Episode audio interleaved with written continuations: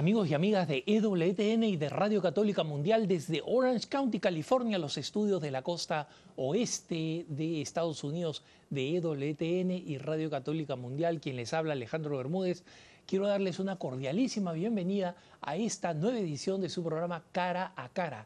Gracias por estar con nosotros, gracias por acompañarnos, gracias por sus oraciones, por sus comentarios, todos ellos que nos hacen llegar a través de nuestro correo electrónico cara a cara arroba ewtn.com, cara a cara arroba ewtn.com. Y quiero entrar de frente a este tema que es el documento final del Sínodo de la Amazonía.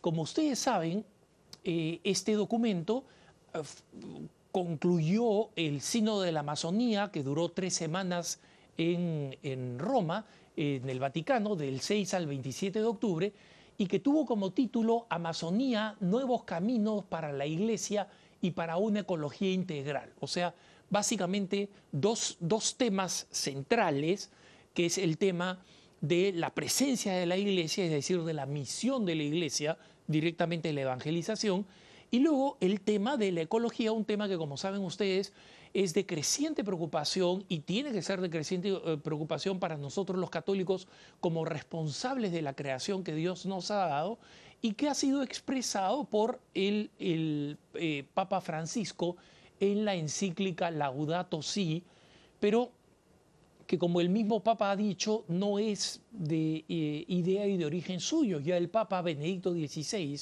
había hablado extensamente de la necesidad de tener una conciencia de la responsabilidad que tenemos los seres humanos, no solamente los católicos, como aquellos que hemos recibido la autoridad de eh, Dios para gobernar y conducir la iglesia. Entonces, eh, eh,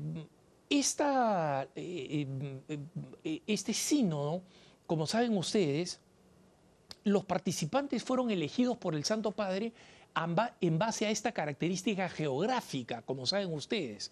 es decir, el hecho de que eh, pertenecían a la cuenca, obispos de la cuenca amazónica y otros expertos retirados o conocedores de la realidad de la cuenca amazónica. Esto es importante porque eh, en los sínodos eh, ordinarios, este fue un sínodo especial, en los sínodos ordinarios, la mayoría de los participantes son elegidos por las conferencias episcopales y en consecuencia son bastante más representativos de la eh, multiforme presencia de la Iglesia. ¿no? El documento final, al que, el que vamos a revisar ahora, es un documento de 30 páginas y 120 puntos, ¿no? 120 acápites y está dividido en una introducción, cuatro capítulos de la conversión, o sea, como vamos a ver, conversión pastoral, conversión cultural, conversión ecológica, conversión eh, sinodal, y luego eh, una conclusión. Eh, esta es básicamente la estructura del documento. ¿no? yo quisiera comenzar con un diagnóstico que realiza el documento eh, final eh, muy temprano, es decir, al comienzo, básicamente dentro de la introducción, que creo yo que hace una eh, descripción bastante comprensiva de la situación complejísima que se vive en la cuenca amazónica. ¿no? Y es un texto un poco largo, pero quiero leérselos. Y dice lo siguiente, en el punto 10 del documento, dice, la Amazonía hoy es una hermosura herida y deformada, un lugar de dolor y violencia.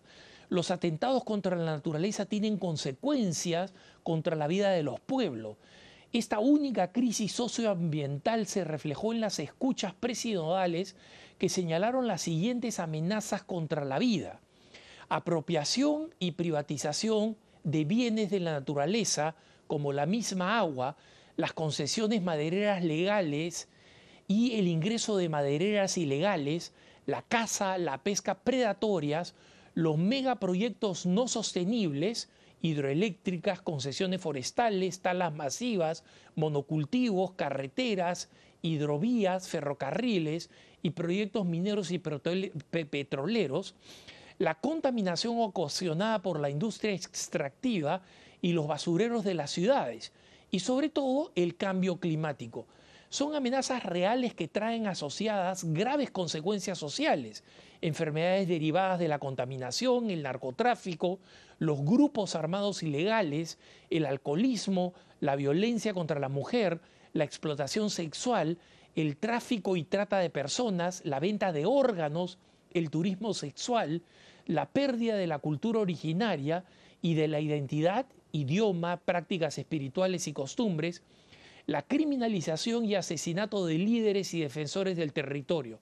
Detrás de todo ello están, están los intereses económicos y políticos de los sectores dominantes, con la complicidad de algunos gobernantes y de algunas autoridades indígenas. Las víctimas son los sectores más vulnerables, los niños, jóvenes, mujeres y la hermana madre tierra.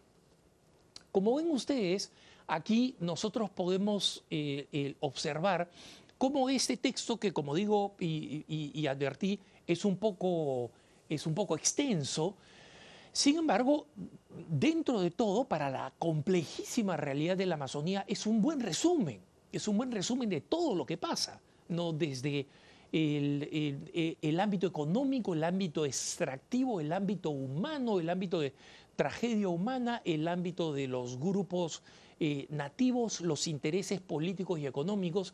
El único problema es que cuando se habla aquí de sectores políticos e ideológicos dominantes, eh, se produce una falta de autocrítica, especialmente de aquellos que elaboraron el documento de trabajo y que yo critiqué duramente y me afirmo absolutamente en lo dicho del documento de trabajo, fui probado estar en lo correcto cuando el Papa Francisco él mismo inició las sesiones del Sínodo de los Obispos diciendo que el documento de trabajo era un documento mártir, que estaba ahí para ser destruido y para morir. ¿no? Entonces, me alegro de haber sido uno de los martirizadores del documento de trabajo, que lo merecía. ¿no?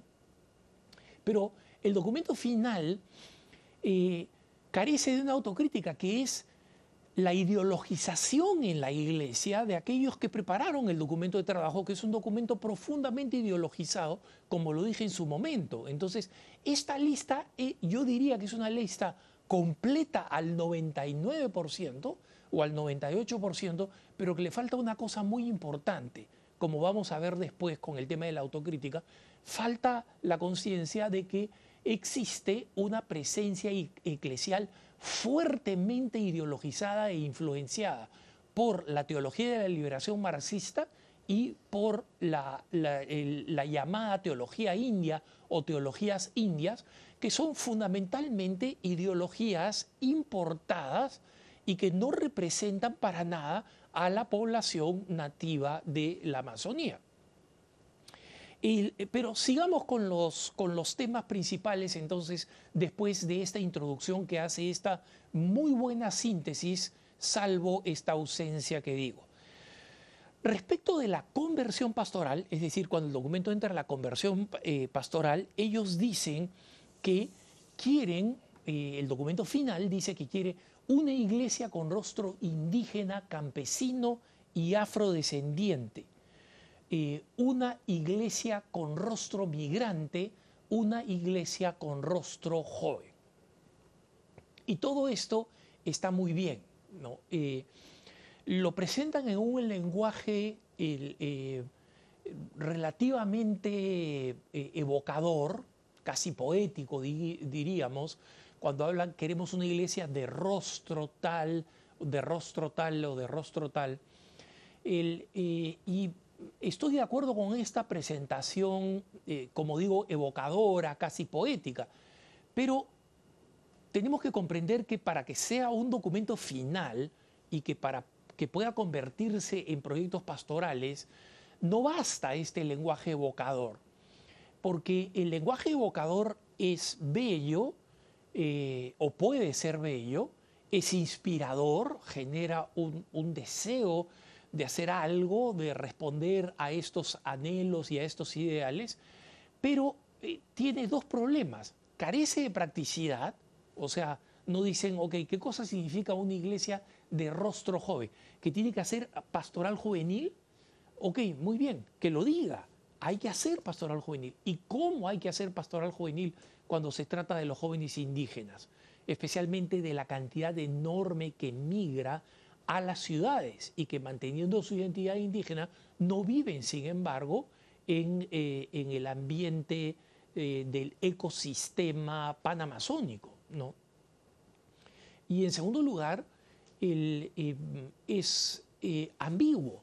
Entonces, por rostro joven se pueden entender muchas cosas y en la ambigüedad, sobre todo cuando hay intereses teológico-ideológicos, esa ambigüedad solamente ayuda a que se lancen proyectos que teológicamente son cuestionables, pero que se pueden amparar diciendo, mira, esto forma parte de una eh, conversión pastoral que es una iglesia samaritana, misericordiosa, solidaria o una iglesia con rostro joven. ¿no? El punto siguiente es el tema referido a la conversión cultural. En el tema de la conversión cultural, el documento dice lo siguiente. La, evangelización que hoy proponemos para la Amazonía es el anuncio inculturado que genera procesos de interculturalidad, procesos que promueven la vida de la iglesia con una identidad y un rostro amazónico. Y esto, una vez más, nos encontramos con este lenguaje que es evocador, pero que es un lenguaje sumamente ambiguo. ¿Por qué? Porque, hermanos, no existe un consenso entre lo que muchos católicos pensamos, incluyendo quien les habla, que fue formado a la luz de Puebla y que justamente estableció el, concepto tan importante de evangelización de la cultura, aunque el término no figure, este, el concepto estaba ahí y cuajó en ese término de evangelización de la cultura. Y si es una palabra eh, sinónima que puede ser reemplazada por inculturación o no. Y cuando hablamos de una inculturación, como dice este documento, eh, que eh, un, un, anuncio inculturado que genera procesos de interculturalidad. Esto es bastante filosófico, si es que no ideológico, porque se puede interpretar de muchas maneras. Siéndoles honesto, si alguno efectivamente entiende lo que esto significa, eh, me encantaría saberlo. Porque, ojo, sobre este texto, ¿no? un proceso inculturado que genera procesos de inculturalidad, no tomen lo, abstracto de estos términos, se pueden hacer múltiples interpretaciones. Yo sé que un hermano va a escribirme diciendo, Alejandro, esto significa esto, pero sé que 20 otros me van a decir significa lo contrario o simplemente esto no es un término que pueda eh, ser explicado o que sea correctamente utilizado. Y ese es un lenguaje que en este tipo de documentos hay que evitar. ¿Por qué? Porque si este documento ha sido producto de un consenso, ese consenso tiene que quedar evidenciado en palabras y en términos que no sean equívocos, es decir, que pueden ser interpretados de distinta forma, sino que sean unívocos, es decir, sobre el cual nadie tiene duda. ¿no? Cuando yo digo, mira, este, queremos trabajar en, impulsar las virtudes teologales de la fe, la esperanza y la caridad. Cuando la llamamos virtudes teologales y la llamamos fe, esperanza y caridad, no hay nada ambiguo sobre eso, no hay nada el que, que, pueda ser el, eh, equívoco al respecto. luego, eh, es, es, importante señalar que eh, en ningún momento en este pasaje se habla de evangelización de la cultura, ¿no? O sea, como decíamos, se dice, es el anuncio inculturado. La evangelización que hoy proponemos para la Amazonía es el anuncio inculturado. No vamos a ponernos exquisitos de decir, bueno, es el anuncio de Jesucristo, pudieron utilizar, es la evangelización inculturada. No, no, es el anuncio inculturado. Muy bien. ¿Por qué no hay acá una referencia a la evangelización de la cultura? Es decir, estrictamente a eh, llevar el, evangelio, ¿no? y, que esta e, e, evangelización signifique no una redefinición, porque lo que está pasando en este, en este capítulo, en el capítulo referido a la conversión cultural, es que básicamente al término evangelización se le está dando una nueva definición, una nueva definición que como se las he leído, no hace referencia a Jesucristo, ¿no? Eh, no se habla de la conversión. Y hermanos, ese es esencial del anuncio de la evangelización. Se habla de inculturación, inculturada, inculturación con inculturado de los inculturadores. O sea, casi una sopa de letras en la que uno, uno extraña y, lamenta la ausencia de la referencia directa a que Jesucristo ha venido a transformar el mundo y las culturas, como explicaba San Pablo VI en el Evangelii Nunciandi, que fue además citada por el Papa Francisco en el contexto del sino, y que habla de la necesidad de elevar, elevar las culturas hasta, como dice San Pablo, la estatura de Cristo. O sea, no, no se trata de irla mezclando con la cultura para ver si se encuentra un punto eh, entre, digamos, este, la sal, el vinagre y la masa que resulta mm, aceptable. No, así no funciona. La, la evangelización es el anuncio directo de Jesucristo a través del testimonio. Y nosotros sabemos ya desde el Concilio Vaticano II que esta es una evangelización que tiene que ser eh, respetuosa de las identidades de las culturas. Pero eso no es sorpresa para nadie, ¿no? Y ellos lo plantean como si esto nunca hubiera pasado o no se estuviera haciendo, ¿no? Vamos ahora al tema de la conversión ecológica. En la conversión eh, ecológica, el documento dice, obviamente estoy resumiendo, he dicho que este documento es de 30 páginas, ¿no? pero dice lo siguiente, dice que los indígenas no quieren que se les imponga un modo de desarrollo específico que poco tiene que ver con sus culturas, tradiciones y espiritualidades. Ellos saben cómo cuidar la Amazonía, cómo amarla y protegerla, lo que necesitan es que la iglesia los apoye. ¿no? Y acá, eh, en, este, en, esta sección, eh, se habla eh, de, de, muchas soluciones de este tipo. Hermanos, esta definición, es decir, de que los indígenas saben todo, es una, es una definición que podría parecer muy moderna y muy políticamente correcta y muy educada y muy eh, a tono con la necesidad de respetar la diversidad, de, eh, respetar las, las diferencias, apreciarlas y acogerlas, pero en realidad no es una, eh, no, es una propuesta que suene al siglo XXI, eh, aunque quieran hacerlo como que nosotros tenemos que respetar todo lo que dicen los indígenas. No, no, no.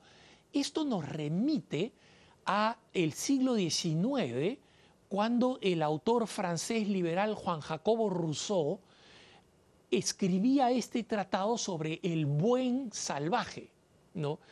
Porque Juan Jacobo Rousseau tenía como filosofía, que influyó mucho después en, el liberalismo eh, moderno, ¿no? que eh, eh, el, hombre nace y la sociedad lo corrompe, que es una frase rusoniana además.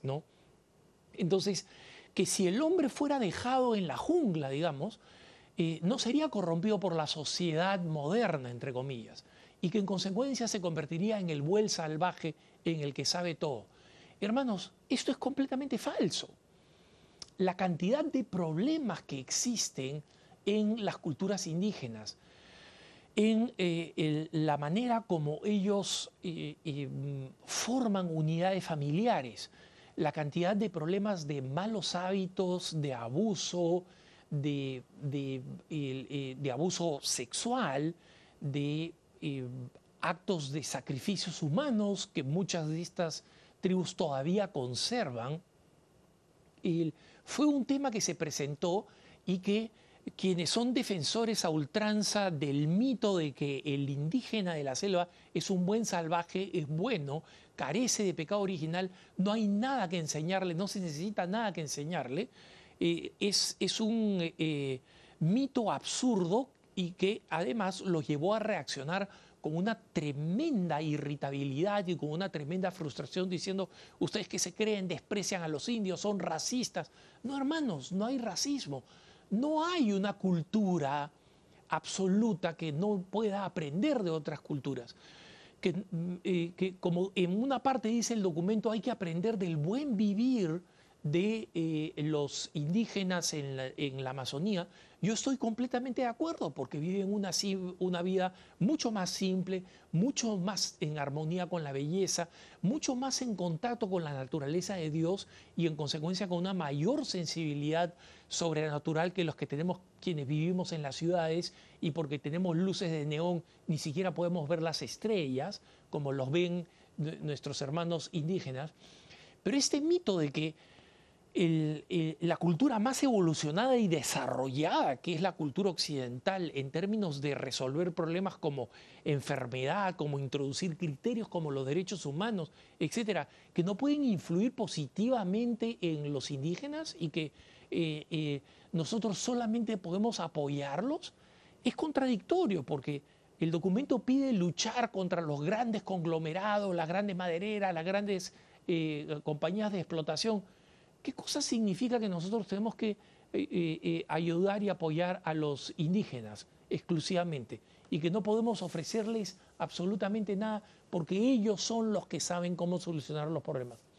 Es, es absoluto, absoluto el optimismo ingenuo, ¿no? de, basado en, en la ideología rusoniana en esta parte el documento propone algunas cosas nuevas.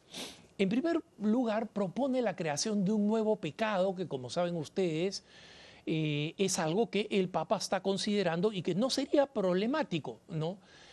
Eh, porque mm, hay pecados nuevos que han surgido que no están en la Biblia. me pongo a pensar en la fecundación artificial, este, la IVF, por ejemplo, pero el nuevo pecado dice, proponemos definir el pecado ecológico como una acción u omisión contra Dios, contra el prójimo, la comunidad y el ambiente. Esto en sí mismo no tiene nada de malo, pero tengamos en cuenta que un pecado tiene que tener características específicas, características específicas, porque si no tiene características específicas, si simplemente se anuncia como un pecado ecológico, eh, ¿Qué cosa es un pecado ecológico? Si no arrojo la lata en la caja de reciclaje. Si yo vivo en una ciudad que es muy ecoconsciente, que es la ciudad de Denver, ¿no? y nosotros tenemos separado las distintas formas de arrojar la basura. Pero cuando voy a otros países esas alternativas no las tengo. Entonces cuando arrojo un producto reciclable en un lugar no reciclable, ¿estoy cometiendo pecados? Si el pecado es un pecado que se limita a un lugar geográfico, hacerlo en esta geografía es malo y hacerlo en este otro no es malo, entonces hay que tener mucho cuidado con esta propuesta. Suena interesante, pero eh, como, como enseña la teología moral, que es una disciplina teológica compleja y delicada, las características específicas de lo que constituye un pecado se tienen que definir. ¿no? Luego proponen crear un observatorio socioambiental pastoral. Es la siguiente propuesta, ¿no? Eh, crear un observatorio socioambiental pastoral. Este observatorio socioambiental pastoral sería eh, una especie de ONG que estaría viendo eh, la realidad sociológica, ambiental y pastoral yo no creo en la eficacia de estos organismos eh, plurifunciones, o sea, que estén viendo la parte pastoral, la parte ecológica y la parte social, sobre todo cuando el término social implica cualquier cosa. Pero Es mi opinión, si se puede organizar, se puede crear y es eficaz, bendito sea Dios, sobre todo si se puede explicar cuáles son sus características específicas, ¿no? Y luego, en la parte más debatida, en la conversión sinodal, comienzan primero con la ordenación de los viri probati. Miren hermanos, hay suficientes argumentos para, para, explicar que esta ordenación de los viri probati no es una buena idea y es simplemente la admisión de un fracaso que va a llevar a más fracasos. Lo expliqué cuando hablé del documento de trabajo, eh, mi, cara a cara sobre el documento de trabajo está en YouTube, en, eh, en el canal de EWTN en español, lo pueden buscar allí. Así que no voy a abundar en, los, demás este, argumentos. El segundo es la conversión sinodal, como parte de la conversión sinodal, es discutir la ordenación de mujeres al diaconado, por ejemplo, ¿no? O sea, no, necesariamente la conversión de mujeres, la ordenación de mujeres al sacerdocio. Eso ha quedado claro. Eh, esto Creo yo que es una pérdida de tiempo. El Papa Francisco creó una comisión, esa comisión para analizar el diaconado femenino concluyó que el diaconado femenino no procede. Vamos a ver qué cosa dice el Papa cuando venga su exhortación apostólica sinodal, que ese va a ser el documento papal. Eso es lo importante. Ese es el documento papal. Este no es un documento papal, es un documento final de unos obispos. ¿no? Es, es importante esa, esa afirmación. Luego proponen crear un fondo amazónico para el sostenimiento de la evangelización. Eh, esta no es una mala idea. Siempre faltan los recursos para evangelizar. Mi preocupación es con que una organización como la Red eh, eh, Panamazónica, REPAM, se terminan convirtiendo en burocracias que se comen la mayoría de los recursos para pagar a estos burócratas y lo que termina yendo a eh, los proyectos evangelizadores terminan siendo una minoría. Yo mm, sugeriría que una manera más transparente de eh, trabajar sería que las organizaciones internacionales que colaboran de manera especial con la Iglesia en América Latina, pienso en organizaciones en Alemania, en Estados Unidos, en Francia, en Irlanda, en Inglaterra, sean organizaciones que contribuyen, que se comprometen a una cantidad de dinero, pero que eh, eh, esa cantidad de dinero es distribuida directamente a los apostolados y a las acciones misioneras, más que a una organización que se convierta como en el banco de la evangelización y termine decidiendo al respecto. ¿no? La siguiente es la creación de una universidad católica amazónica. Esto me parece una buena idea. Hay que recordar simplemente que crear una universidad, de hermanos, es un proyecto sumamente costoso. Entonces, eh, hay que pensarlo también desde el modelo de negocios, ¿no? Si va a ser una universidad eh, creada artificialmente, donde a los jóvenes de la Amazonía no les interesa ir y que tiene que ser sostenida simplemente con fondos extranjeros que podrían ser utilizados directamente en la evangelización, entonces no estoy seguro que esa sea la, mejor manera de utilizar recursos económicos. Pero la idea en general de que haya una universidad que aborde esos temas es una idea buena. ¿no? Y luego está la conversión sinodal que debería llevar a crear un nuevo organismo eclesial regional post-sinodal para la región amazónica. Entonces, esta, eh, em, hermanos, es algo que personalmente creo que, creo que no va a funcionar. ¿Y por qué? Porque en general ya existen formas de organización al interior de la iglesia en América Latina. Eh, el CELAM es uno de ellas, las conferencias episcopales es uno de ellas. ¿no? Y recuerdo unas palabras de ese gran cardenal eh, eh, neoyorquino, el cardenal John O'Connor, un gran santo, que durante el Sínodo de América, convocado por el Papa San Juan Pablo II a finales del siglo XX, explicó cuando se dijo queremos una mejor y mayor interacción entre América, eh, América Latina y los Estados Unidos y América del Norte. Y él dijo, por favor, hagamos que estas sean relaciones naturales entre, eh, entre diócesis, entre organizaciones católicas, que no se convierta en una nueva burocracia, porque las burocracias solamente consumen dinero y terminan se terminan convirtiendo más en una barrera que en un facilitador de reuniones. Vamos a seguir viendo unos comentarios mucho más interesantes sobre ese documento final tan pronto volvamos de la pausa. No se vaya.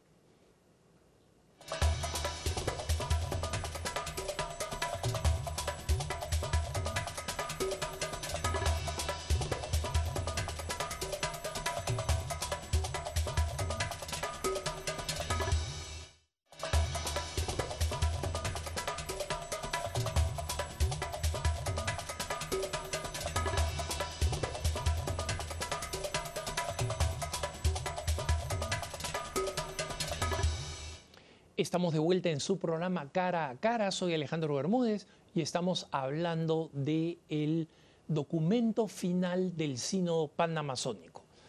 Y el documento final, como he explicado haciendo un vuelo de pájaros sobre los contenidos de eh, estas 30 páginas y estos 120 puntos, es eh, preocupante no solamente por las cosas que dice, sino también por las ausencias y por las carencias. Y quiero dejar algo muy en claro, hermanos. Este es un documento de un sino de los obispos. El Santo Padre va a publicar una exhortación apostólica posinodal, ha prometido que será antes de fin de año, ¿no? Pero quiero que quede claro que este documento de trabajo, este documento final, es un documento final absolutamente criticable. Y quien cree que criticar a este documento final es criticar al Papa y, al Papa Francisco está completamente equivocado. hay organizaciones, incluso organizaciones muy cercanas al Papa y organizaciones muy cercanas a la burocracia vaticana, que se han sentido en, la, eh, en el deber de defender a rajatabla el documento final, de presentarlo como un documento excelente, como un documento de grandes análisis, y muy promisorio, etcétera, ellos tienen todo el derecho de defenderlo, pero eh, y, vale la pena escucharlos y ustedes los pueden buscar, incluso este, Vatican News, el, servicio informativo del Vaticano, ha publicado varios de estos artículos de algunos obispos que defienden el documento final. Entonces, eso está muy bien, pero hay dos cosas que no pueden hacer de ninguna manera. Número uno, decir que esa es la opinión del Papa, incluso si viene publicado en medios vaticanos como el Observatorio Romano o como, eh, Vatican News. No, esa es la opinión de personas que trabajan en el Vaticano, pero que no son el Papa. ¿no? Yo escucho al Papa. Los que se dicen que son amigos del Papa no son el Papa. Ese es lo primero que hay que decir. Y lo segundo que hay que decir es que por esa misma razón, ellos no tienen ninguna eh, justificación para que los que somos críticos del documento final seamos eh, acallados o silenciados o criticados por supuestamente oponernos al Papa. Esto no es así. Y yo estoy dispuesto a dialogar, a debatir con cualquiera que piensa distinto de lo que yo pienso. Pero no a ser descartado como un, entre comillas, crítico del Papa, porque no lo soy. Les, les consta a ustedes, sobre todo los que han eh, eh, leído eh, así prensa, la agencia que dirijo, los que ven el programa de cara a cara, nunca he criticado al Santo Padre porque como una organización católica nosotros somos papistas, punto, ¿no? Y el Papa es la cabeza de la Iglesia. Pero los que están cerca al Papa y creen que deben ser respetados, protegidos y temidos como si fueran el Papa, esos son fair game, como dicen los norteamericanos. Son perfectamente criticables y, nunca voy a, escamotear la posibilidad de criticarlos cuando, cuando en conciencia creo que deben ser criticados. Pero vayamos a, a un testimonio que me parece sumamente importante y es la de el, el salesiano uruguayo Martín Lazarte. El padre Martín Lazarte, acá ustedes lo pueden ver en una imagen que tomamos cuando tuve la oportunidad de entrevistarlo durante el sínodo. Recuerdan que durante el sínodo yo tuve un cara a cara muy bueno con el padre eh, eh, Lazarte, que está en YouTube, en la página de EWTN en español, para que quieran escucharlo y ver el enorme sentido común y el entusiasmo y el optimismo de este sacerdote eh, uruguayo, eh, encargado de misiones de la comunidad salesiana, de la congregación salesiana, 20 años de eh, trabajos en tierra de misión, viajando por muchos países alrededor del mundo en las zonas más apartadas, incluyendo una larga estadía en, Mozambique, y eh, visitador y conocedor de las misiones del sudeste asiático, es decir, verdaderamente un, hombre con una reputación misionera impecable, ¿no? Y que nunca fue un que fue padre sinodal, eso es importante, invitado por el Papa Francisco personalmente para formar parte del sínodo, dada su eh, habilidad y conocimiento sobre el tema de misiones. El padre eh, tuve la oportunidad de entrevistarlo y luego le pedí un artículo sobre su opinión general sobre el documento final y él me dijo, mira, el documento final es un documento mucho más sereno que las discusiones y los temores que habían después del documento de trabajo.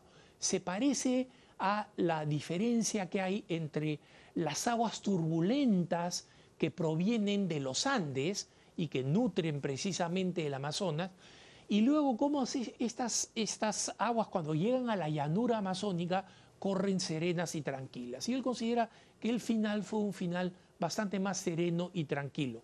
Y en general estoy de acuerdo con él, ¿no? Fue más sereno y tranquilo si quitamos los episodios de la Pachamama y todos estos asuntos que han sido perturbadores para muchos, muchos católicos. Pero el mismo padre, Martín Lazarte escribió eh, un, análisis eh, que fue publicado en varios idiomas eh, desde Italia que incluyó dos listas de reflexiones. Una de las cosas que le gustaron del sínodo y que las dijo en el programa de cara a cara que, en el que lo entrevisté, o sea que pueden verlo una vez más eh, en la página YouTube de, de EWTN en español, la entrevista al padre Martín Lazarte, lo pueden buscar como tal. Pero luego eh, escribió las cosas nuevas de este sínodo que no me han gustado, con las que estoy eh, yo personalmente tan de acuerdo con esta lista del padre Lazarte, que me voy a limitar a enumerarlas y a decir lo que él dijo. No, no, voy, a, no voy a aumentar nada de lo que él dijo. Y él básicamente presentó nueve observaciones u objeciones a cómo terminó el, sínodo sobre la Amazonía. Y acá van. Eh, en primer lugar, él se quejó de excesivas energías para problemas como los viri probati y las diaconisas. ¿no? Eh, él dice, la razón principal por la cual creo que estos temas mm, no fueron afortunados en su manera de discutir es que gastaron demasiada energía. Y gastaron demasiada energía, ¿por? Porque no había consenso. ¿no? Este, de hecho, el tema de los viri probati, de sugerir los viri probati, de todos, los, de, todos los votos que recibió cada uno de los párrafos, ese párrafo es el que menos votos recibió. Entonces, no había consenso y absorbió demasiada energía, especialmente a partir de las preocupaciones de la prensa, no solo secular, sino de la prensa católica, porque efectivamente eso suponía un cambio dramático en, la, eh, en, las eh, decisiones y en la práctica y en la disciplina de la iglesia. ¿no? Y sigo creyendo con el padre Lazarte que es un tema eh, controvertido y que mm, no exigía ninguna necesidad para ser abordado. El segundo punto que él critica es lo que él llama autorreferencialidad regional. Y el padre Lazarte explica a qué cosa se refiere. Y él dice, y lo cito textualmente, pienso que el tema de la sinodalidad de la Iglesia Universal debería haber estado más presente en lo que respecta a los ministerios ordenados. ¿Qué es lo que está diciendo acá? Y lo entiendo perfectamente por la entrevista que tuve con él y que, insisto, deberían verla porque se realizó durante el sínodo con el padre Lazarte. Eh, en el sínodo de la Amazonía se habló mucho de la sinodalidad y de la importancia de que este tema eh, llegue al mundo, de todas las cosas que la Amazonía puede llevar a la Iglesia Universal. Y, y el padre Lazarte decía, sí, pero nadie realizó el proceso equivalente, que es la experiencia de la Iglesia Universal para responder a los problemas de, que, estaban viendo en el sino de los eh, eh, en el sino de la Amazonía. Por ejemplo, eh, ¿cómo se resuelve el problema de, los, de la falta de ministros ordenados en África, donde él estuvo 20 años? creando vocaciones locales, promoviendo vocaciones locales. África tiene no solamente una cantidad importante de vocaciones locales en la mayoría de los países de importante presencia católica o de mayoría católica, sino que los está exportando al mundo.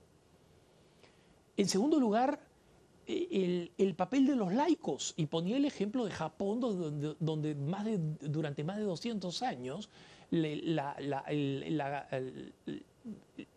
martirización de los sacerdotes y la prohibición de la llegada de nuevos sacerdotes hizo que una comunidad católica dirigida por los laicos transmitiera la fe a través del bautismo, del cual, como saben ustedes, ustedes y yo, como laicos, somos ministros extraordinarios en situaciones de emergencia, ¿no? Y finalmente, eh, cómo esta, eh, eh, esta comunidad fue capaz, a través de la catequesis, de mantener la fe. ¿no? E, ese es el punto de demasiado autorreferencialidad regional, mirarse solo la región, cómo resolvemos esta en la región, sin mirar a las enormes alternativas y experiencias de otras comunidades eclesiásticas. En el número 3, el padre el, eh, Lazarte dice, falta de un profundo sentido de autocrítica eclesial. Esto es muy importante, hermanos. Eh, eh, cito exactamente lo que dice el Papa lo que dice, perdón, el padre Lazarte. Dice, ha faltado un mayor, profundo sentido de autocrítica eclesial. Me refiero a la pobre incidencia pastoral en estos últimos 50 años en las diversas realidades eclesiales amazónicas. Hermanos, a la Amazonía entraron misioneros hace mucho tiempo y los mismos que están pidiendo cambios ahora y nuevas aplicaciones y nuevas modernidades, ¿no?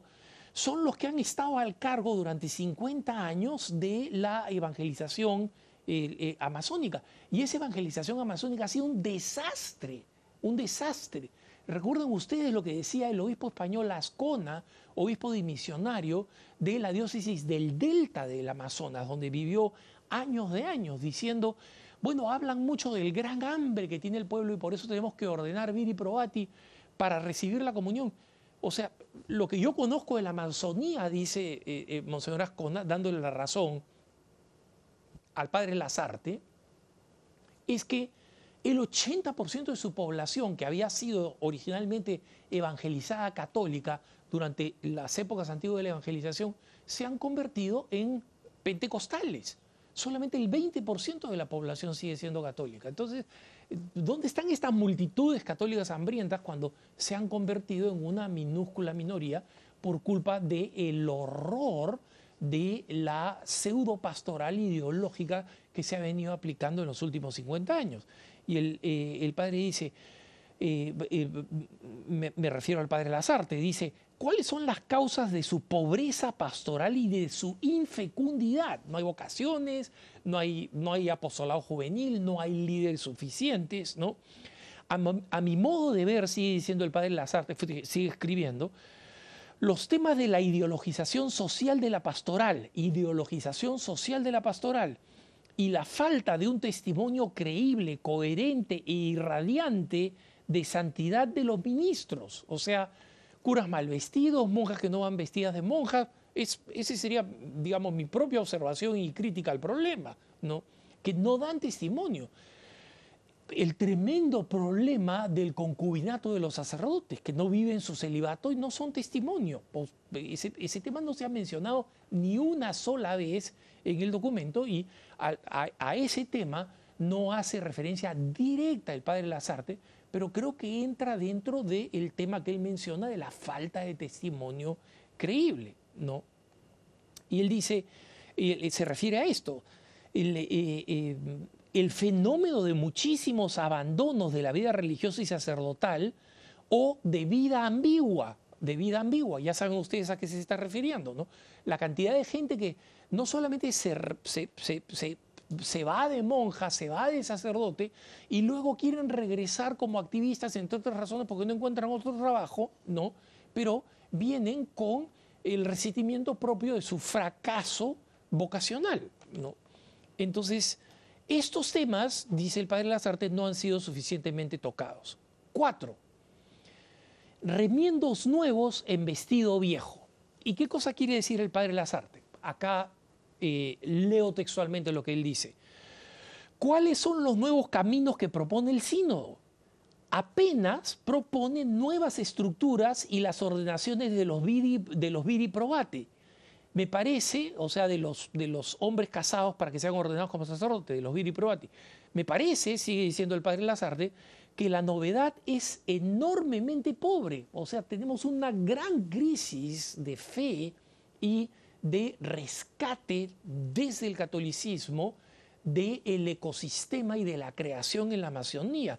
Y venimos con la solución de, ok, viri probati a unos cuantos ancianitos en distintas partes de, la Amazonía los vamos a ordenar sacerdotes? ¿Esa es la respuesta a la crisis masiva?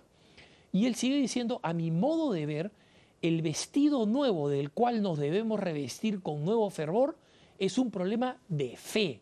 Tenemos que revestirnos de Cristo.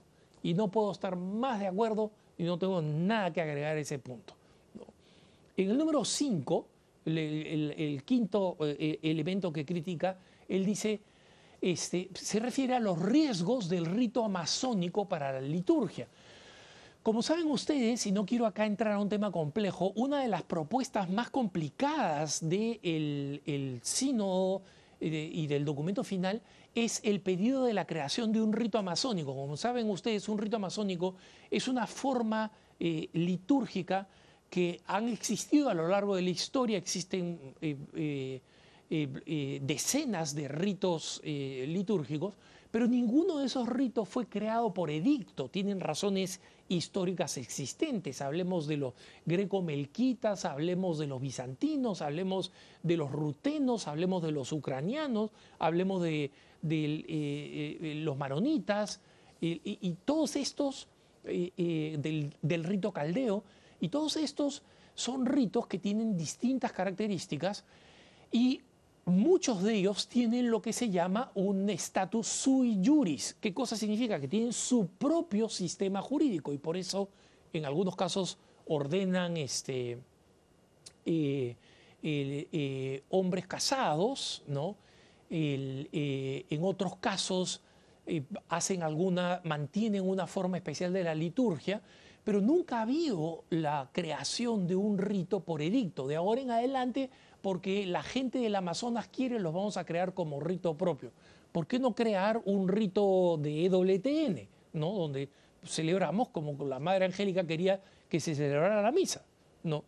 Entonces, esto eh, eh, el, padre lo, explica muy claramente y dice, se podría caer en un experimento teórico de laboratorio. Es decir, finalmente, una creación completamente artificial donde dicen, de los rutenos vamos a tomar que los sacerdotes se pueden casar, de estos vamos a tomar el papel que cumplen las mujeres, de estos otros vamos a tomar el hecho de que nombran sus propios obispos, ¿no? Pienso en, eh, en el, rito greco-melquita, donde ellos nombran varios de estas, de, estas, nombran sus propios obispos, entonces vamos a convertirlos en un proceso democrático popular. O sea, en este tema de, de crear un rito amazónico, hay un torpedo ideológico ahí que sería catastrófico y como dice mi querido hermano y evangelizador conocido por todos ustedes en EWTN, don Fernando Casanova, que eh, provecho, este, hermanos pentecostales, porque la Iglesia Católica va a fracasar de tal manera que les va a dejar el campo abierto a ustedes, ¿no? El número 6 dice clericalización laical. Esta clericalización laical para él eh, tiene esta preocupación. Él dice, hubiera sido posible resolver el problema de eventuales ordenaciones al sacerdocio de los hombres casados con los caminos ordinarios ya posibles y viables en la iglesia. En otras palabras, en sencillo, lo que está diciendo el padre Lazarte es que, mira, existen numerosos ministerios, existen muchas formas de reservar la Eucaristía, existen muchas formas de presidir liturgias de la palabra. No se necesita recurrir a crear a convertir un, laico en un cura. El número 7 dice visión secular de los ministerios. Y él dice particularmente el de la mujer como diaconisa ordenada. Cuando se toca en todas partes este asunto, aparecen motivaciones muy civiles, pero por eso bajo la fuerte presión en la cultura dominante. ¿no? Es decir, que básicamente lo que están diciendo es, mucha de esta gente quiere ordenar a las mujeres como diaconisas porque creen que este es un reclamo social como parte del movimiento social, es decir, que el interés es político ideológico y no eclesial. El número 8 dice algo muy claro que el Papa Francisco ha advertido, dice el peligro de la ONGización de la Iglesia, ¿no?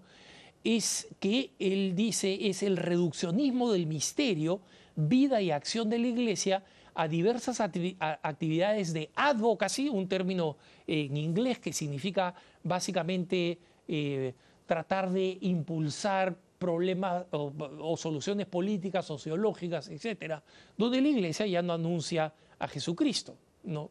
Y finalmente, en el número 9 dice algunos presentan las cosas en forma bastante dialéctica, es decir, estamos hablando de una dialéctica, de una visión dialéctica conflictiva de la realidad.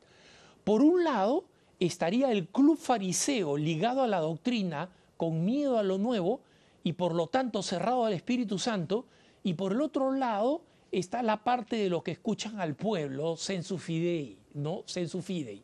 Entonces, esto ya lo hemos recibido, hermanos. Yo he recibido numerosas críticas por varios lados de que yo soy uno de los fariseos que no quiere abrirse al Espíritu Santo, pero así no funciona. Estamos planteando objeciones que son razonables y que tienen fundamento teológico y que deberían ser respetadas. No existen acá extremos de malos y buenos.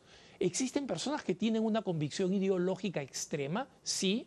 Existen personas que ya han descalificado al Papa desde el comienzo, también, pero en el medio hay un rango de opiniones que tienen que ser justamente discutidas.